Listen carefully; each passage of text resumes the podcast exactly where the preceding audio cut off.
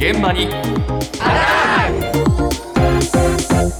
朝の担当近藤香織さんですおはようございます。おはようございます。先月、東京江東区では、マンションなどの建設に関する条例が改正されて施行されました。はいで、その中で注目されているのが、新築マンションの宅配ボックス設置の義務化。ああありましたねそうなんです。ええじゃあなぜ義務化をしたのか。はい江東区都市整備部住宅課長の半田智隆さんにお話を伺いました。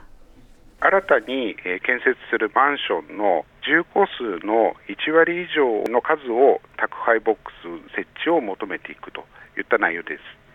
え例えば13個のマンションであれば、え1割ということだと、ま、1.3になりますので切り上げで2つのボックスを設けるというのが義務化になります。新しいマンションにはあの備えていくべき機能だというふうに考えて、え義務化を行っておりまして既存のマンションですとつけるところに困ったりですとか建物の避難上の支障になることもないとは言えないので、まあ、そういったことも考慮すると新築の時からですねしっかり整備していくことが重要だと考えております。無理なく作ってもらえるところっていうのがどこかっていう観点で考えまして、まあ、1割なら整備がですね躊躇せずにできるんじゃないかっていうところで数字を定めております。そうかそうか、はい。まあマンションの共同の宅配ボックスをそうですね。作ってくれと、。こういうことだな、はい、そういうこと、ええ。必ず作んなきゃいけないと。ええ。では、半田さんの話だと、江東区って建築の意欲がやっぱり旺盛で、うん。新築マンションの相談件数、かなり多い状態が続いてるんでですすって。か。えなので、やっぱり義務化っていうふうにして、こう行政の後押しがあると、ええ。区内の宅配ボックスの整備が進むんじゃないかということなんですよね。うん。ええ。で、これ、あの、埼玉川口市なんかでも、やっぱり同じような条例がこの4月からは施行されることになってるんで、ええ。広まってはいるんですよね。はい。ちなみにその1割っていう数字は、ええ。あどういうあれでけ 考えたんですかって言ったんですけれども、まあ、まずは無理なく取り組んでもらえるような数字と、もっと必要ならば改めて検討していくということですが、とにかくマンションには宅配ボックスがあるのが当たり前と。いうふうに、まあ、みんなが考えるきっかけになればというふうに、そうですか。はい、話していました。ん。で、一方で、既存の住宅に対して宅配ボックスをつける場合に今度は助成金を出しますと。こういう動きも広がっています。なるほど。はい。例えば東京板橋区では、2022年度、2023年度というふうに2年続けて助成を続けています。え板橋区では、宅配ボックスの値段と設置工事費用を足して、ええ。それの半分助成しますと。なってます。えもういいですよね。いいですよね。ええ。戸建ての場合最大5万円まで、うん。はい。集合住宅の場合は最大15万円まで。ということなんですけれど、ええ。区民の反応について、板橋区環境政策課副係長の住田真一さんのお話です。2022年度と2023年度、両方ともですね申請の期限の前にですね、えっと、予算上限達して、まあ、あの終了という形になってますので、予想以上と思ってます、えっと、当初はその予算を組んでも、ひょっとしたらこう全然申請来ないんじゃないかとか、あとは宅配ボックスにはその、まあ、あまり関心がない方もいらっしゃるんじゃないかというふうに思っていたんですが、まあ、想像を超えて反響あって、まあ、区としては女性の事業をやってよかったなというふうには思っています。実は結構その、まあ、予算が上限に達して終了してしまったというのを知らないでこうご連絡いただいたりとかあの女性をお願いしたいんだけどっていうお問い合わせ結構ありまして待っていただいてる方も数名もういらっしゃるという状況には今なってますね。2024年度に関しては、えっとまあ、前向きに検討しているんですが、今、まだ決定という段階ではないので、そういった区民の方々には、あの3月の末になったらホームページを見てほしい、またお問い合わせしてほしいということをお伝えしてます。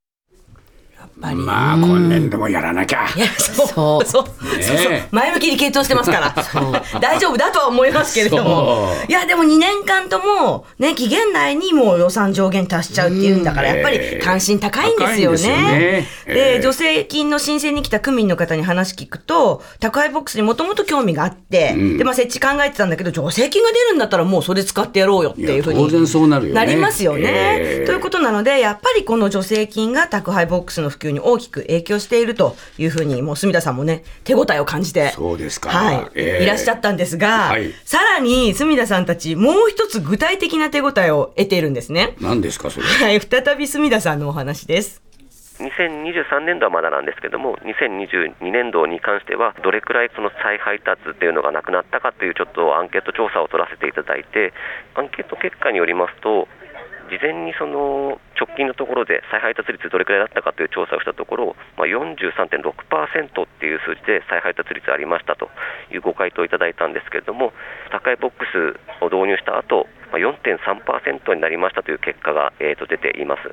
そうですね、これだけちょっと数字に出ると、まあ、こちらとしてもやはり効果あったんだなというふうに実感しますね。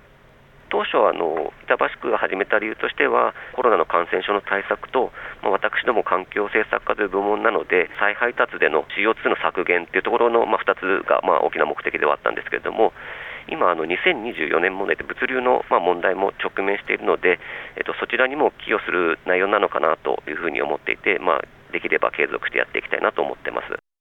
いや、これは再配達率についてはすごい数字だね。すごいですよね。ね43.6%が4.3%。ねまあ当たり前ですけど、宅配ボックスの設置っていうのは再配達を減らすことに非常に効果的。そうなんだよね。そうだろうなとは思ってましたけど、数字で聞くとすごいですよね。そうなんですよね。そう。だからまあこれも引き続きや、ちゃんとやっていこうという動機になりますよね。はい、で一方で、国交省が、はい2024年問題に対応するために、マンションの管理組合で宅配ボックスの設置について議決する際の議決の要件というのを今年度中に緩和するという方針を出しました。なんだそれ。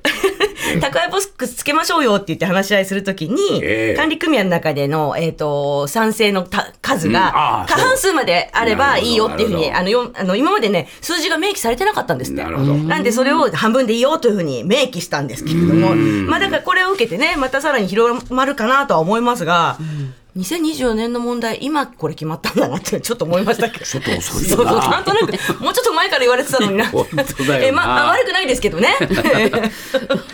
いや、まあ、それにしても、やっぱり2024年問題に、この宅配ボックスは、結構寄与するってことは分かったよね、これでね。はい、分かりました。うん。他もやってほしいね。あなたの平成、間違ってます。平成のすべてを目撃したと自称する町浦ピンクが真相を激白僕もモーニング娘。のメンバーとしてデビューする予定やったんですよ TBS ポッドキャスト「虚子平成」毎週金曜日更新。